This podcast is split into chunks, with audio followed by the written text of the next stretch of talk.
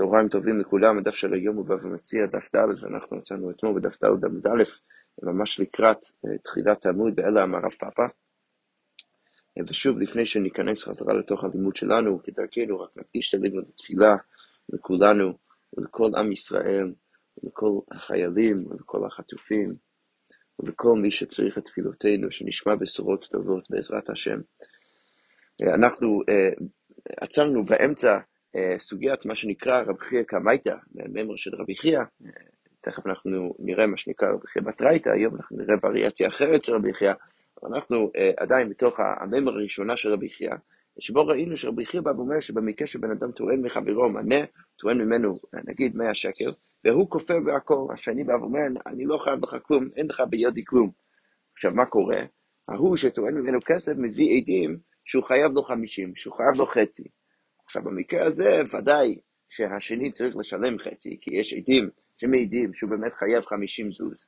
והשאלה היא מה קורה עם ה-50 זוז השניים, האחרים, החצי השני. האם אנחנו אומרים שהוא פטור מכל וכל, כי בסוף מדובר בבן אדם שהוא כפר בכל הטענה, ואנחנו יודעים שכשבן אדם כופר בכל הטענה, אם אין עדים אז הוא לא חייב שום דבר, או האם אנחנו בעצם אמורים לדמות את זה למקרה של מודה במקצת הטענה.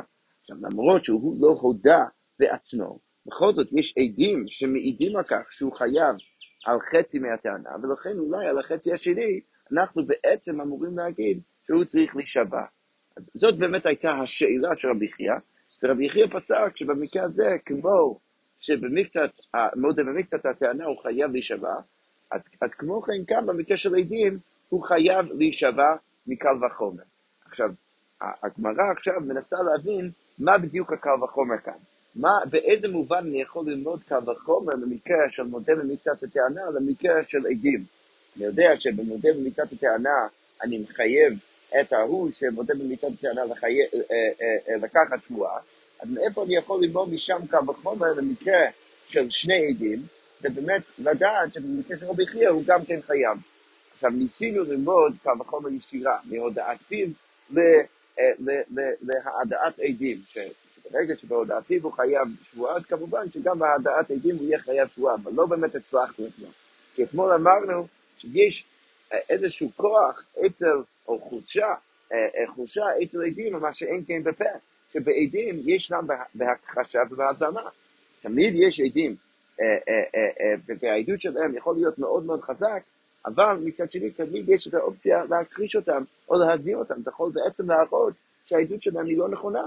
עכשיו, אם תמיד יש לך את האפשרות לעשות את זה, אז בעצם אומר שיש איזו חולשה אצל העדות לגבי הודעת פיו, שבהודעת פיו זה לא נכון, ולכן אני לא יכול בהכרח ללמוד קו החומר הודעת פיו והעדת עדים, אה, ולהגיד שברגע שהודעת פיו מחייב אותו שבועה, אז כמו כן העדת עדים גם כן צריך לחייב אותו שבועה, ולכן אנחנו לא הצלחנו ללמוד מהפה. עכשיו, בסוף הדף אתמול רצינו להציע משהו אחר, בואו נציע אה, אה, שאפשר ללמוד קו וחומר מעד אחד. אני יודע שכשבן אדם מביא לבית הדין עד אחד וטוען מחברו כסף, אז אתה חייב להימנע ויש לי עד אחד שמעיד על כך. אנחנו יודעים שהעד הזה הוא לא יכול לחייב את השני לשלם ממש, אבל הוא כן מספיק חזק כדי לחייב אותו שבועה.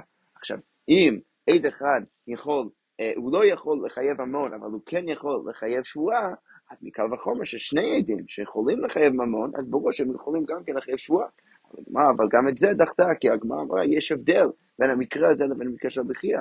כי אצל, אצל העד האחד, הוא גורם, הוא מחייב שבועה בדיוק על מה שהשני כופר בו. השני בא ואומר, אני לא חייב לך, וזה שיש להוא שטוען ממנו כסף עד אחד, אז על, על, על, על הטענה הזאת, הוא מחייב אותו. אמר בכי אבל רוצה להגיד, בכי רוצה להגיד חידוש יותר גדול, הוא רוצה להגיד לא ששני העדים יכולים לחייב שבועה על הדבר שהם מעידים, אלא רבי חייא אומר שהם יכולים לחייב שבועה על החצי השני בכלל, מה שהם לא מעידים בכלל, זה חידוש יותר גדול, ולכן גם מעד אחד אי אפשר ללמוד. עכשיו, שם אנחנו נמצאים, ניסינו ללמוד מפה, לא הצלחנו, ניסינו ללמוד מעד אחד, לא הצלחנו. עכשיו אנחנו נקבל עוד הצעה מרב פאפה, ואחרי זה נקבל את התשובה הסופית שלנו. אז כמו אומר ככה, אלא אמר רב פאפה, עתי מגלגול שבועות עד אחד. אפשר להגיד שאנחנו לא לומדים ממש מעד אחד, כי לחינם באמת בעד אחד הוא מחייב את השני להישבע בדיוק על מה שהעד מעיד, וזה לא דומה לרבי חייא. אז מה אני כן יכול להגיד?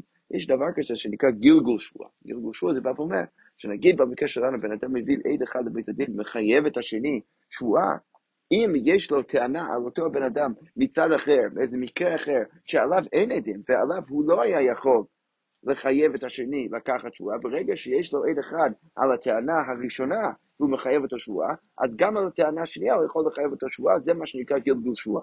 עכשיו, במקרה הזה, אני רואה שעד אחד יש לו מספיק כוח לחייב שבועה לא על הדבר שעליו הוא מעיד, על משהו אחר.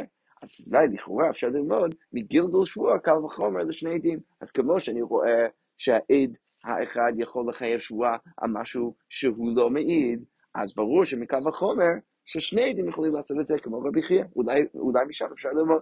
אז כמו אומרת, לא, גם זה לא עובד, למה? כי מה לגלגול שבוע, זה עד, מה לגלגול שבוע זה עד אחד שכן שבוע גוררת שבועה.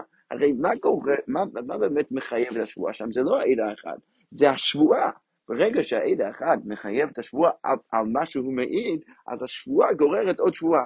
ולכן, זה לא ממש בגלל העד האחד, ולכן אתה לא יכול ללמוד קו וחומר משם לשני עדים. אז כמו אומרת שוב, מה לגלגול שבועה דעד אחד, שכן שבועה גוררת שבועה, תאמר בעדים, דממון כמחייבי, שהם רק מחייבים ממון, הם לא יכולים, הם לא מחייבים שבועה, ולכן אין שבועה שיכולה לגרור לעוד שבועה, ובאמת לחייב את השבועה על החצי השני, ולכן אה, אי אפשר ללמוד אפילו מגלגול שבועות של עד אחד. אז כמו אומרת, אוקיי, בסדר, אבל פיו יוכיח אפשר ללמוד לכאורה מהודעת פיו. עכשיו, אם אנחנו זוכרים, אנחנו כבר דחינו את, ה, את ההצעה הזאת אתמול, בואו נראה אה, לאן הגמרא תיקח את זה עכשיו. כמו אומרת, פיו יוכיח, שמהודעת פיו, אז אני רואה ש, ש, ש, אה, אה, שזה יכול במקרים מסוימים לחייב אותו שבועה, ולכן, כמו כן, אני אומר ששני עדים יכולים לחייב אותו שבועה מקו וחומר. אז כמו אומרת, רגע, אבל כמו שאמרנו אתמול, בא לפיו שכן אינו בהכחשה. אז אם פיו אינו בהכחשה, אז יש איזו חולשה אצל העדים, מה שאין כן בהודעת פיו, כמו שהסברנו גם היום, ולכן אי אפשר ללמוד משם כמה וחומר. אז אמרת לו, עד אחד יוכיח, אפשר אולי ללמוד מעד אחד, שיש לו בהכחשה, כי אתה, כן יכול להכחיש אה, אה, עד אחד, ובכל זאת מחייב לו שבועה, ולכן לכאורה אפשר ללמוד מעד אחד, אבל מה לעד אחד? שכן על מה שמעיד הוא נשבע. אה, שכן על מה שמעיד הוא נשבע, אתה אומר בעדים שמה שכופר הוא נשבע.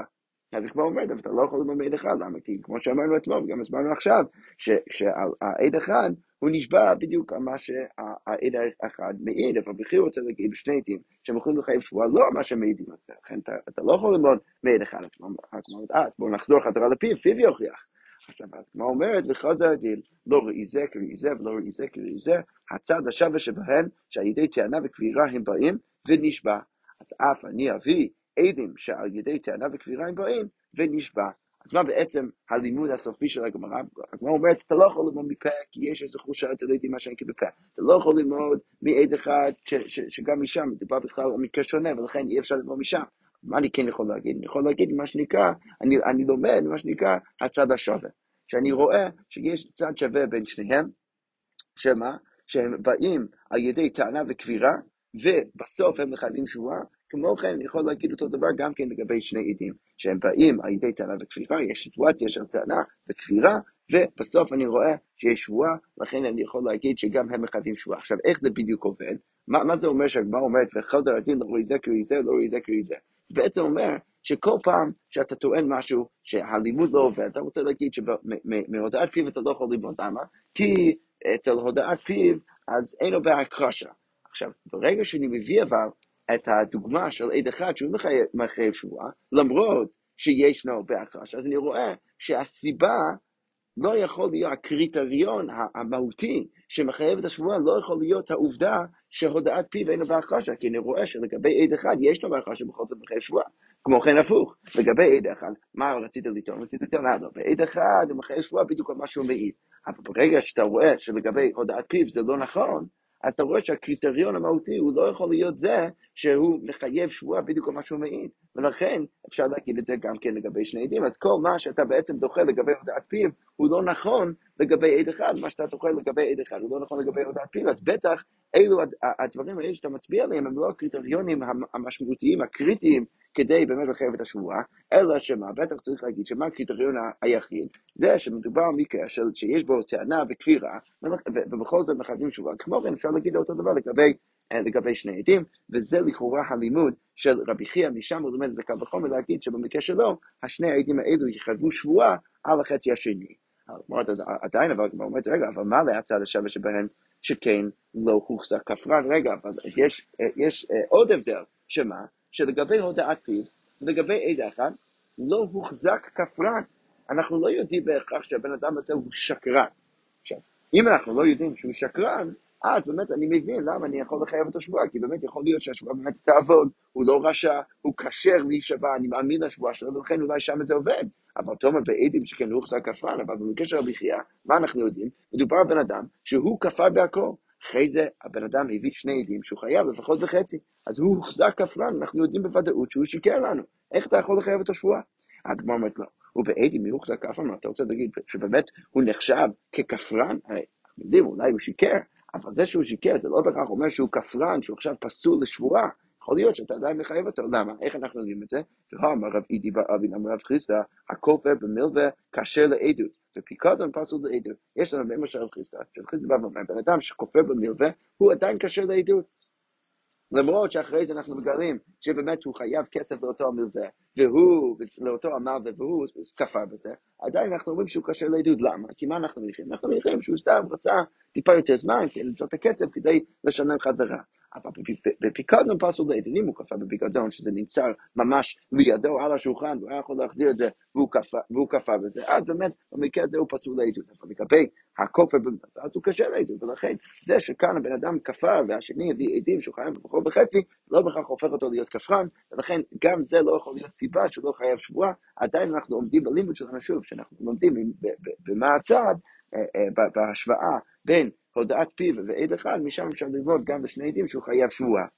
אבל מה אומרת לא, עדיין אפשר לדחות לכאורה, כי אפשר להגיד, אלא פריך אחי, תדחה ככה. מה להצד השווה שבוהן, שכן אינן בתורת הזמה. אם אנחנו זוכרים, נכון, הגמרא דייקה במה שהיא אמרה למעלה, כשהיא דיברה על, ה, על, על העד, על, על, על פיו שיוכיח, הגמרא אמרה למעלה, פיו יוכיח מה לפיו שכן אינו בהקרשה, והיא לא הזכירה את ההזמה. עכשיו, אז המשכנו את כל הלימוד שלנו, וראינו שהודעת פיו ועד אחד ביחד אפשר ללמוד, אפשר ללמוד לימוד במה הצד לשני עדים שהוא חייב שבועה. עכשיו הגמרא אומרת, אתה בעצם לא דיברת על משהו למעלה שהוא נכון גם לגבי עד אחד וגם לגבי הודעת פיו, שזה מה? זה העובדה שאצל שניהם הם לא בתורת הזמה. לגבי הכחשה זה לא נכון, כי עד אחד, אפשר להכחיש אותו, הוא בתורת הכחשה. ולכן אמרנו שזה שהודעת פיו אינה בתורת הכחשה, זה לא יכול להיות הקריטריון מהותי שמחייב שבועה, כי זה, זה לא נכון לגבי עד אחד, ולכן באמת אפשר ללמוד במעצד. אבל לגבי הזמה, שכשמביאים, עדים מגיעים לבית הדין, ומעידים על משהו, ואז מגיעים עוד שני עדים ומזימים אותם, באים ואומרים, לא יכול להיות שאתם מעידים על מה שאתם מעידים, כי בכלל הייתם במקום אחר באותו היום, אז שם זה שייך רק לשני עדים, וזה לא שייך לא להודעת פיו ולא לעד אחד. ולכן הנה אנחנו רואים שיש איזו עוד חולשה לגבי שני עדים, במובן הזה שהם בתורת הזמה, ולכן אולי בגלל זה הם לא יכולים לחייב שבועה. אז שוב, כמו אומרת, אלא פריך אחי, מה להצד השווה שבהן, שכן אינם בתורת הזמה, תאמר בעדים שישנם בתורת הזמה. אז, אז לכאורה כל הלימוד שלנו נופל, זה לא עובד. אז היא אומרת לו, הלא כאשר רבי חייא תורת הזמה לא פריך, זה לא נחשב כפרחה לרבי חייא. עכשיו למה זה לא נחשב כפרחה? רגע, לכאורה גם הודעת פיו וגם עד אחד אינם בתורת הזמה, ברגע שאינם בתורת הזמה, אז אין להם את החולשה שיש לשני עדים, יש חולשה לשני עדים, וברגע שיש חולשה לשני עדים, לכאורה רק הודעת פיו ועד אחד יכולים לחייב שבועה, ולא, ולא שני עדים. אז לכאורה נופל כל הלימוד שלנו. מה אומרת לו? זה לא בהכרח נכון, למה? כי מה אתה אומר לא להיות חלק מתורת הזמה? בוא נחשוב, לגבי הודעת פיו אני מבין, סתם ברגע שבן אדם מודה, הודעת פיו כמעידים דמי, זה אי אפשר להזים את זה בכלל. אבל כשעד אחד מגיע לבית הדין, והוא מעיד על משהו, מה זה אומר שהוא לא בתורת הזמה? אם יגיעו שני עדים לבית הדין ויגידו שהבן אדם הזה בכלל לא יכול להעיד על משהו מעיד כי הוא בכלל היה במקום אחר, מה אנחנו נגיד? אנחנו נגיד שני דברים. אנחנו נגיד, קודם כל, ברור שאנחנו פוסלים את העדות שלו. העדות שלו כבר לא רלוונטית. זה ודאי אנחנו נגיד. רק שמה? בדרך כלל העונש לגבי עדים זוממים זה עונש שאנחנו אומרים שמה שהעדים רצו לחייב או ניסו לחייב את, את, את, את, את, את אחד מבעלי הדין לשלם, אז עכשיו אנחנו מחייבים אותם לשלם את זה. עכשיו, לגבי עד אחד, בגלל שהוא לא היה, לא היה יכול בעצמו לחייב כסף, אנחנו לא יכולים להגיד שעכשיו שהוא הפך להיות עד זומם, שעכשיו הוא צריך לשלם. אז אנחנו לא קונסים אותו. אבל מה אנחנו כן אומרים? אנחנו ודאי אומרים שהעדות שלו אה, פסולה, ולכן אפשר להגיד שבאמת עד אחד הוא כן בתורת הזמה. אתה יכול להזים עד אחד, הוא רק לא יצטרך לשלם. אה, בסדר, זה שלא לא, לא, לא יצטרך לשלם, זה לא בהכרח אומר שהעדות שלו יותר חזקה, ולכן אי אפשר ללמוד משם לשני עדים. לא, הוא גם כן בתורת הזמה. ולכן אנחנו עדיין יכולים ללמוד במה הצד, בין, אה, אה, בהשוואה בין הודעת פיו ועד אחד, משם אפשר ללמוד לשני עדים, שהם גם כן יכולים לחייב את השבועה על החצי השני. אוקיי. יפה, אז כל זה מודע, באמת הבנו את הקל וחומר, אם אנחנו חוזרים גם חזרה לאתמול, הבנו את ההווה אמינא של רבי חייא, למה הוא רוצה אולי לחלק בין הודעת פיל לשני עדים, הבנו גם כן את הלימוד שלנו, את הקל וחומר, או את, את, את הלימוד בצורה יותר מדויקת, שהוא לא לומד את זה בהכרח בקל וחומר, הוא לומד את זה במה הצד, איך שהוא לומד מהודעת פיל ועד אחד שאפשר, שאפשר וצריך לחייב שבועה במקרה שלו, אבל עכשיו הגמרא בעצם תדחה את הלימוד של רבי חייא ממקום אחר. הדגמר אומר ככה, אלא דכאמר ותנתונה, זה שרבי חייא רצה לתמוך בשיטתו מהמשנה, זה לכאורה לא עובד. למה מה? בואו נזכיר לך בגמרא וחייא אמר. חייא אמר שאפשר ללמוד כמו השיטה שלו מהמשנה, שכמו שבמשנה אנחנו רואים שלמרות שכל אחד ואחד מהם טוען שבאמת כולה שלי, אנחנו בעצם מעידים שזה לא נכון, כי אנחנו מעידים, יש לנו עדות לכך, שלפחות החצי הוא של הבן אדם השני. בוא נסתכל רק בן אדם אחד בתוך הסיפור, בן אדם אומר כולה שלי, כל הטלית שלי. אנחנו מסתכלים ורואים שהשני יש לו אחיזה בחצי השני. אז זה, זה כאילו יש עדים, אז זה כמו בן אדם שכופר בכל הטענה, ויש עדים על החצי שזה לא נכון. ומה אנחנו רואים במשנה? שאנחנו מחייבים אותו שבועה על החצי שלו, שהוא יקבל את החצי שלו, הוא צריך להישבע. אז בכיר רצה להגיד שבדיוק במשנה שלנו אפשר ללמוד ההלכה שלו. אז כמו אומרת לא באמת עובד, למה? כמו אומרת, אלא דקאמר ותנתונה מדומי, האם זה באמת דומה? הותם למלווה איתלי סהדי ללא ולילי סהדי ללא מעסיק ולא מידי. הרי לגבי המקרה של רבי חייא, מה, מה מדובר? מדובר במקרה שיש למלווה עדים שהוא חייב לו חצי, אבל ללא ואין לו עדים שהוא לא חייב שום דבר. מה אומרת? דאי הבו לי סהדי ללא ולא מעסיק לי ולא מידי, שאם היו לו עדים שהוא לא חייב שום דבר למלווה, לא בעיה וכי להשתבוע. ברור שבחייא לא היה מחייב אותו להישבע. אבל הוכחה במשנה שלנו, כי היכא דאנא צהדי בהאי, אנא צעדי בהאי. זה מאוד יפה שרצית ללמוד איזושהי הקבלה למשנה, אבל לא סיפרת את כל הסיפור. אתה בעצם רצית להגיד שאם אתה מסתכל על בן אדם אחד, הוא טוען את כל התרדית, ואנחנו מעידים על כך שזה לא באמת הכל שלו, כי השני גם כן אוחז בזה.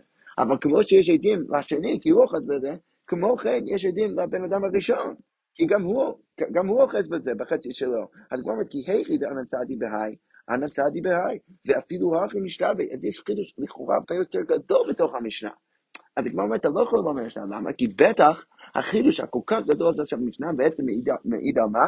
זה מעיד על ממש רבי יוחנן שראינו בסוף הדף הראשון, בתפקיד עמוד ד', רבי יוחנן אומר שבעצם, בעצם, בעצם השבועה במשנה זה רק שבועה מדרבנן. רבי חייא רצה ללמוד מהודעת פיו, ללמוד במקצת, שיש פה שבועה דאורייתא.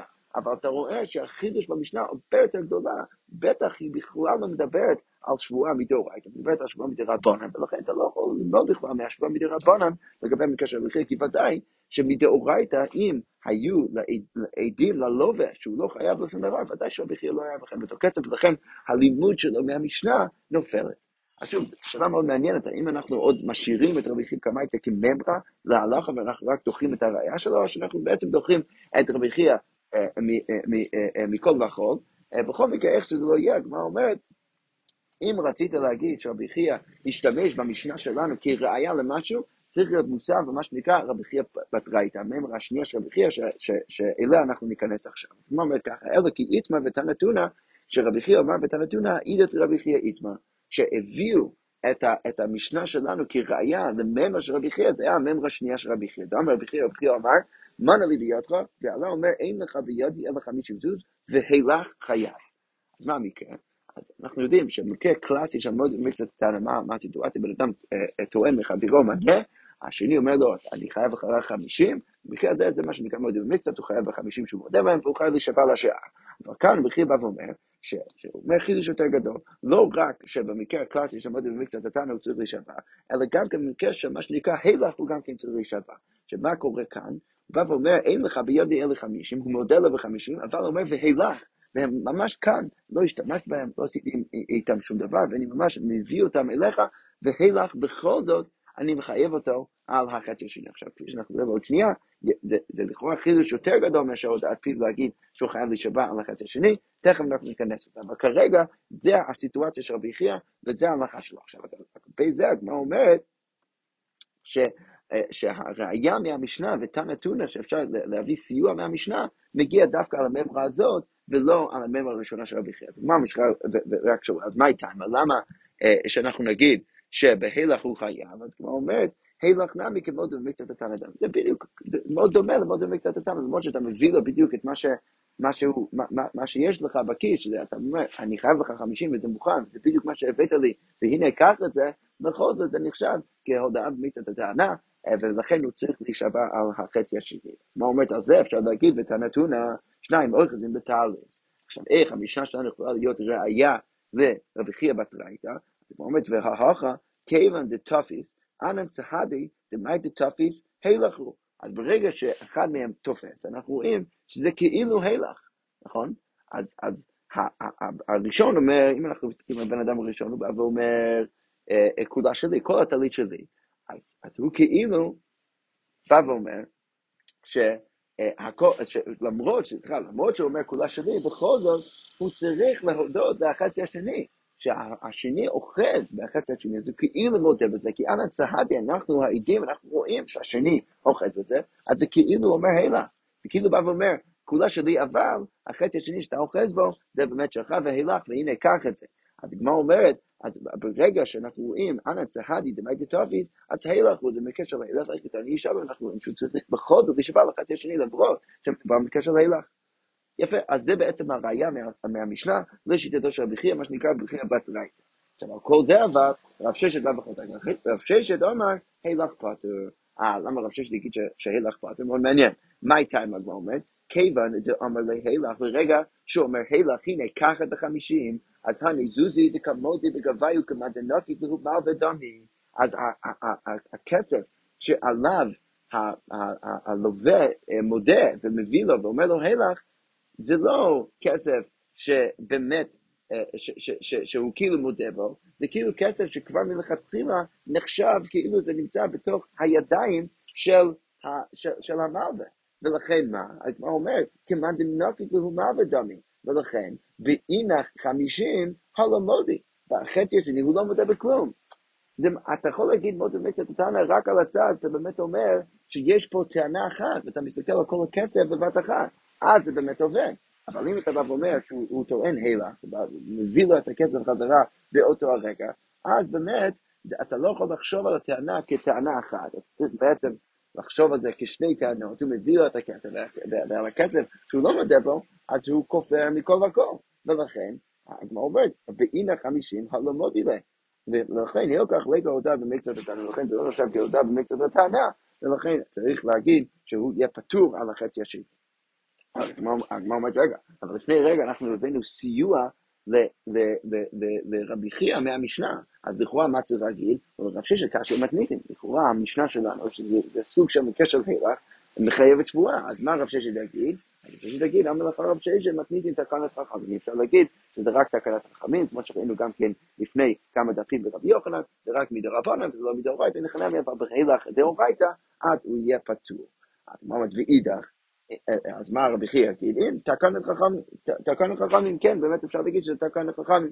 ומי הוא? מה רבי חייא יגיד? אי עומד בשלמה מדאורייתא הילך חייב. אם אתה רוצה להגיד שמדאורייתא במקרה של הילך הוא יהיה חייב שבועה, אז אני יכול להבין למה יש תקנת חכמים בתוך המשנה.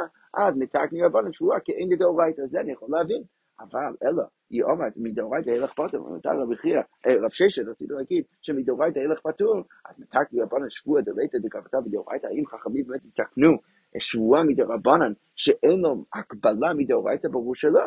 אז, אז, אז יוצא קשה לך רב ששת, כי זה מאוד יפה אתה אומר שהשבועה במשנה היא רק מדרבנן, אבל זה לא באמת עובד עדיין בסברה, כי רק על הצד אתה אומר שבהילך מדאורייתא חייב, אני יכול להבין למה מדרבנן במשנה אנחנו נחייב גם כן שבועה מקבילה לזה, אבל אם אין לך שבועה מדאורייתא שאתה מחייב, אז לכאורה גם מדרבנן לא היית אמור לחייב, ולכן, אה, אה, ולכן יש פה קושייה על רב ששת. אבל איך שלא יהיה, הגמרא עכשיו ממשיכה ומביאה קושייה על אה, רבי חייא בת רייתא מהברייתא הבאה. מי טבעי הגמרא אומרת, כתוב בברייתא, סלואים דינרים. אם יש לבן אדם שטר, הוא מוציא שטר ולא שכתוב בו סלעים, או שכתוב בו דינרים. עכשיו זה אומר ודאי שהלא וחייב לו כסף, רק שאנחנו לא יודעים כמה כסף הוא חייב. עכשיו, כנראה שהנחת היסוד של הגמרא היא שהמינימום שהלווה יכול להיות חייב לו זה שניים. למה? כי כתוב סלעים, כתוב דינרים, כתוב מילה בלושן רב. אנחנו יודעים שמיעוט רבים שניים, המספר הכי קטן של שהוא בכל זאת ברבים זה שניים, ולכן אז הוא לפחות חייב לו שניים. אלא שמה, יש סכסוך בין המלווה והלווה סביב הכמות שבאמת הלווה חייב לו לשלם. אז כתוב בביתה ככה, מלווה אומר חמש ולווה אומר שלוש, אז המלווה אומר שאתה חייב לי חמש והלווה אומר לא, אני חייב לך שלוש. עכשיו השאלה היא, האם הלווה צריך להישבע על שאר הטענה? נכון? המוות הוא ממנו חמש סלעים או חמש דינרים, והוא אומר, אני חייב לך רק שלוש. יש פה סוג של הודעה במקצת הטענה, לכאורה, אה, ולכן יש פה, מחלו, יש, יש פה שאלה, אם באמת הוא צריך להישבע לשעה. אז מה אומר בזה? באנו למחלוק בין התנאים.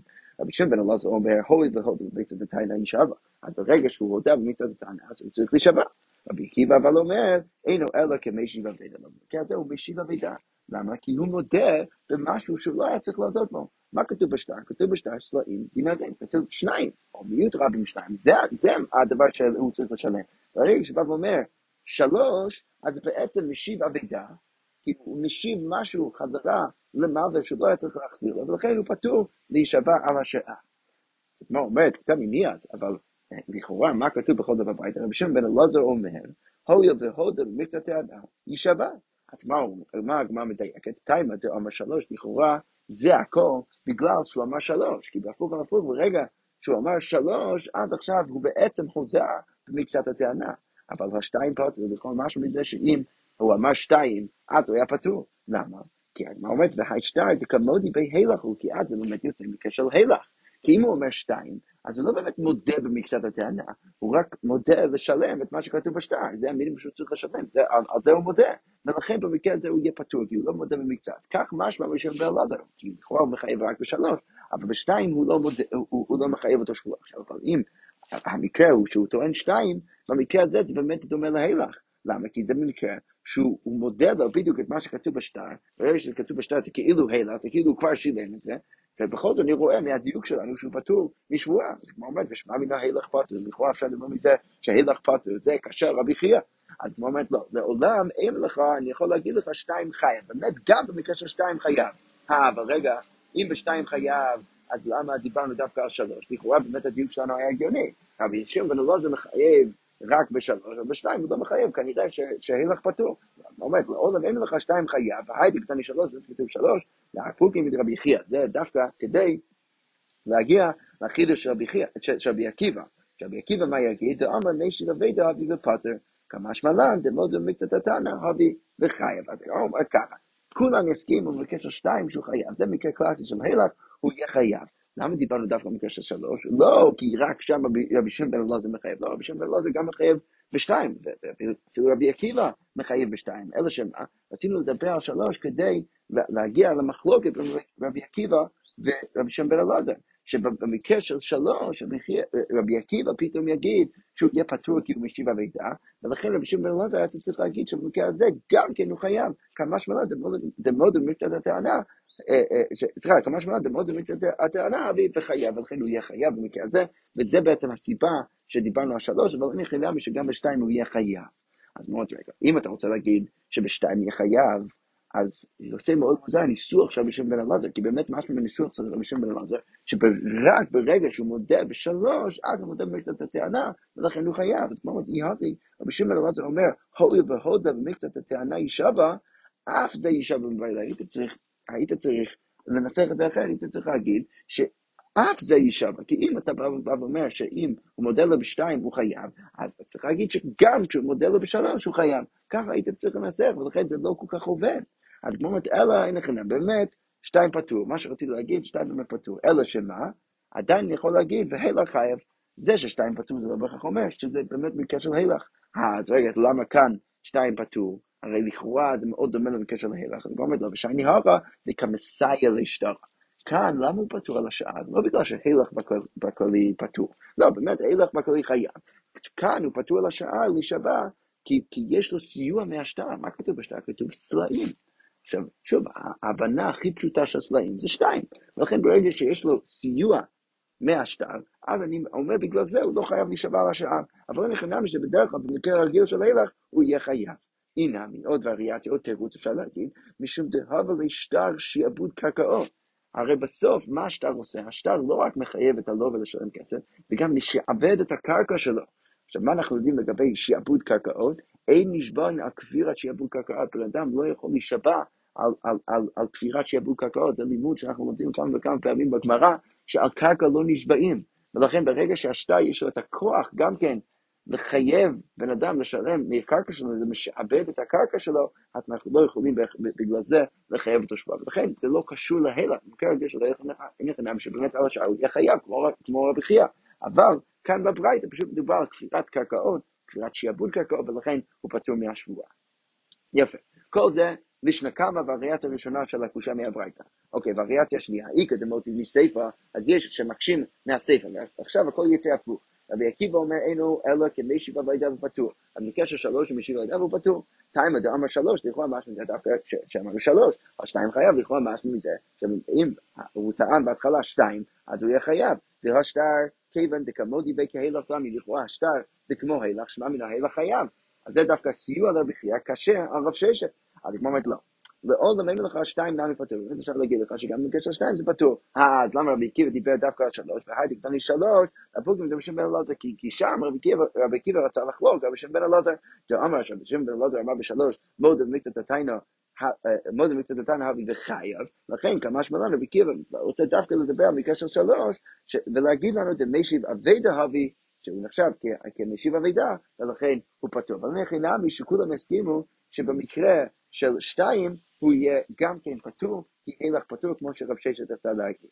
אז מה אומרת הכנה על מסתם? זה גם כן יותר הגיוני להגיד ככה תיסע, ודאי תוך שתיים חייב, אם רוצים להגיד שבקשר שתיים חייב, אז בשלוש, איך פטר לרבי עקיבא, אם הוא חייב בשתיים, אז איך רבי עקיבא יכול לפתור אותו בשלוש? מה, פתאום ברגע שהוא משיב המידע, פתאום רבי עקיבא פותר אותו? הרי היי, יערו מכמה ערים. הרי זה נותן אפשרות לבן אדם להערים ולהגיד מה? סובר, אי אמינא שתיים, הנה השתברו, אם אני אגיד שתיים, אני אתחייב להישבע. אם השלוש, דאהבי כמשיב אבידה ואיפתר לי. אז, אז, אז מה אני אגיד? אני אגיד שלוש, ודרך זה אני, אני אהפוך להיות משיב אבידה, ואז אני אהיה פטור. אלא, אז, אז לכן לא יכול להיות שהוא חייב בשתיים ופתאום המקיבים פותר אותו בשלוש. למה? כי אז זה נותן לו אפשרות להערים ולפתור את עצמו מהשבועה. פשוט ברגע שהוא מודה בשלוש, אז פתאום הוא יהיה פטור מהשבועה. הדגמר אומרת על שמע מינה, שתיים גם מתפטר. אז בטח צריך להגיד שגם בשתיים זה פטור, כמו שרצינו להגיד, גם כן בלישנה כמה, של הווריאציה שמכל הברייתא באמת משמע למסקנה שבשתיים פטור. אה, רגע, אם בשתיים פטור לכאורה כאשר רבי חייא, כי רבי חייא רצה להגיד שהילך חייב, אלא כמו אומרת קשה דרבי חייא, כמו אומרת, כמו שאמרנו גם כן לשנה כמה, שאני ראיתם דקה מסייע לשטר, או שיש לו סיוע מהשטר, ולכן הוא פטור על השעה, וזה באמת דומה למקרה קלאסי של, הילך, אינמי, משום דהבה לשטר שיעבוד קרקעות, ונשמע על כפירת שיעבוד קרקעות, ולכן הוא פטור מהשבועה לשעה, וזה לא בכך אומר שבכללי הילך פטור, עדיין אפשר להגיד שבכללי הילך חייב. אוקיי, עכשיו הוא אומרת, מתי מרזוטרא ברי דרב נחמן, עוד קושייה אה, אה, אה, דווקא כאן על רב ששת, מהמשנה מסכת שבועות. מה כתוב במשנה מסכת שבועות? כתוב ככה, טענו כלים מקרקעות, בן אדם טוען גם כלים וגם קרקעות מבן אדם אחר. אז עכשיו יש כמה וכמה מקרים. אז מקרה ראשון, הודה בכלים וכפר בקרקעות. אם הוא הודה בכלים, אבל הוא כפר בקרקעות, או שהוא הודה בקרקעות וכפר בכלים, בשני המקרים האלו הוא פטור. למה? כי הוא לא באמת מודה במקצת הטענה. או שהוא מודה בכל הכלים, מחזיר את כל הכלים, ואז כופר בקרקעות, והקרקעות לא יכול להישבע, או שהוא מודה בקרקעות והוא כופר בכל הכלים. עכשיו, על הקרקעות לא יכול להישבע כי זה קרקע, ועל הכלים הוא לא נשבע כי הוא בעצם כופר בכל הכלים שהוא טוען ממנו, ולכן הוא פטור. אבל אם הודה מקצת קרקעות פטור, אם הוא הודה במקצת הקרקעות, גם שם הוא פטור, כי אנחנו לא מחייבים שבועה אגב קרקע, כמו שאמרנו גם למעלה, אבל אם הוא הודה במקצת הכלים, אז הוא חייב שבועה. עכשיו הוא אומרת, רגע, בואו בוא נדייק מאחד מהמקרים שהבאנו, תימא דקלים וקרקעות, לכאורה משמע, שדווקא מדובר כאן על מקרה שהוא טוען בין כלים וקרקעות, ולכן בכל מקרה במקרה שהוא מודה, אם הוא מודה בכלים וכופר בקרקעות, אז הוא יהיה פטור מהשבועה. אבל מה משמע מזה? אז כמו אומרת שוב, תימא דכלים וקרקעות, דקרקע לה בת שבועיים, אבל הו, כלים וכלים, אבל אם הבן אדם היה טוען ממנו כלים וכלים, דומיה דכלים וקרקעות, שהוא דומה למקרה של כלים וקרקעות, אז הוא יהיה חייב. אז הגמרא אומרת, איך ידע מה בדיוק המקרה? לאו דאמר לי הילך, ושמע מן ההילך חייב, לכאורה משהו מכאן, שהילך חייב, למה? כי באמת, אם אתה עושה את ההקבלה של כלים וקרקעות לכלים וכלים, אז זה כאילו מקרה, כמו שבקרקע, תמיד הקרקע נמצא, הוא, הוא מוכן לשלם ממנו רק כשיש לנו אה, גזירת הכתוב שלא נשבעים על קרקעות, אבל הוא כאילו מוכן, אז, אז המקרה המקביל לזה, זה מקרה שהוא טוען ממנו כלים וכלים, והוא מודה לו על הכלים, והוא גם כן אומר, היי לך, הוא אומר, הנה, אתה יכול לקחת את הכלים. עכשיו, משמע מזה, שמהדיוק ישנם בשלושת שבועות, שדווקא בכלים וקרקע הוא יהיה פתוח, בכלים וכלים הוא יהיה חייב. לכאורה משמע מזה, שבמקרה שהוא מאוד דומה להילך, הוא צריך להישבע על השער. כנראה, הגמרא אומרת, שמע מן ההילך חייב, כמו רבי חייא ולא כמו רב ששת. אז הוא אומר, לא, זה לא בהכרח נכון. למה? כי מה אני יכול להגיד לך לעולם, אין לך כלים וכלים נעים פרטים, אני יכול להגיד לך גם כלים וכלים זה פאטר.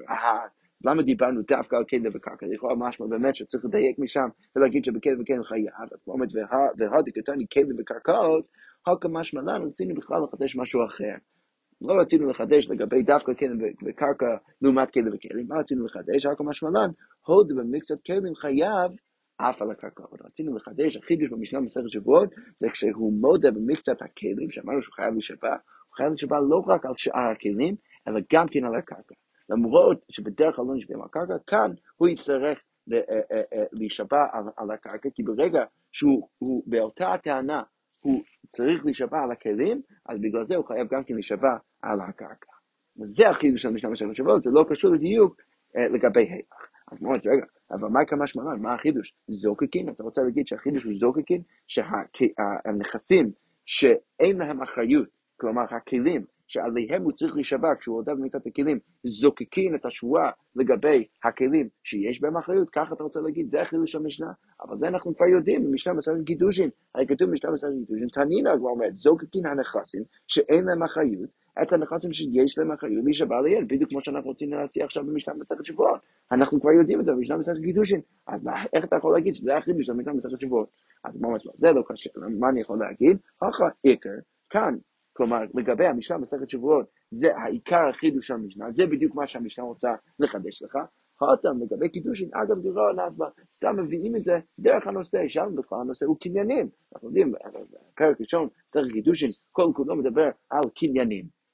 איך אתה קונה כל מיני דברים, איך אתה קונה אישה, איך אתה קונה נכסים שיש להם אחריות, איך אתה קונה נכסים שאין להם אחריות, איך אתה קונה עבדים, כל מיני מקרים של קניינים, וזה הנושא של מסכת קידושין, וסתם הביאו את זה דרך אגב, הביאו עוד איזה מקרה לגבי שבועות, אבל זה לא באמת הנושא. אבל כאן אצלנו אפשר להגיד שזה הנושא, ולכן, שוב, אין פה שום ראייה לשיטתו של רבי חייא, אה, של רבי חייא בת רייט. אוקיי, עכשיו, אם כבר אנחנו בתוך אבל השאלה של הילך, הגמרא אומרת עוד שאלה אחת, ובזה נסיים את הדף להיום. הגמרא אומרת, ולמאן דאמר הילך פטור, לרב ששת שחושב שהילך פטור, מה יצטרך קרא למעוטי קרקע משבועה? למה אני צריך פסוק למעט קרקע משבועה? אנחנו כל הזמן מניחים שזירת הכתוב שלא נשבעים על קרקע. אבל למה אני צריך בכלל פסוק כדי ללמד אותי את זה? הרי ה, כל קרקע הילך הוא, הרי כל מקרה של קרקע זה כמו הילך, בן אדם מודה בקרקע, אז כאילו מודה וזה שם. וההוא שטוען, אני יכול לקחת את זה, זה בדיוק המקרה של הילך.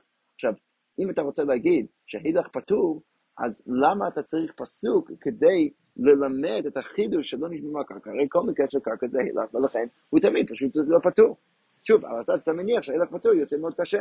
אבל מה אומר, למה לך יצטרך כאן, יצטרך בכל זאת הריבוד לאיזה מקרה, תירוץ ראשון, היכא דחפר בה בורות שיכנו מהרות. אם הוא עשה משהו בתוך הקרקע, הוא הרס את הקרקע, הוא חפר בה, בורות, שיחים, מהרות, כל מיני דברים. עכשיו, מה שהוא מחזיר להוא שטוען ממנו זה לא הילך, זה לא, לא שהוא יכול להגיד, הנה, קח את הקרקע, זה בדיוק כמו שזה היה, קח את זה חזרה. זה לא מה שהוא אומר, הרי הוא עשה כל מיני דברים בתוך הקרקע, ולכן, אם, אז, אז, אז במקרה הזה, בגלל שזה לא הילך, אז אני לא באמת יודע שהוא לא צריך להישבע, נכנע, אולי במקרה קלאסי של קרקע, זה כמו הילך, וגם ככה אני הייתי יודע מלכתחילה שהוא פטור.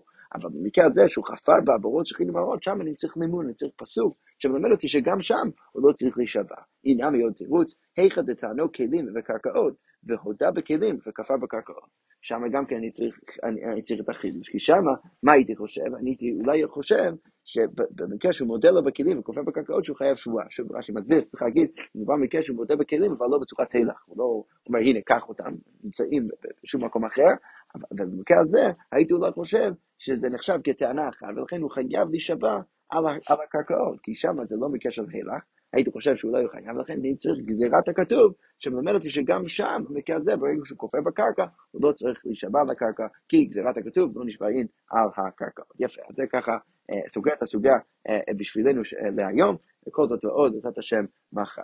שכוייח.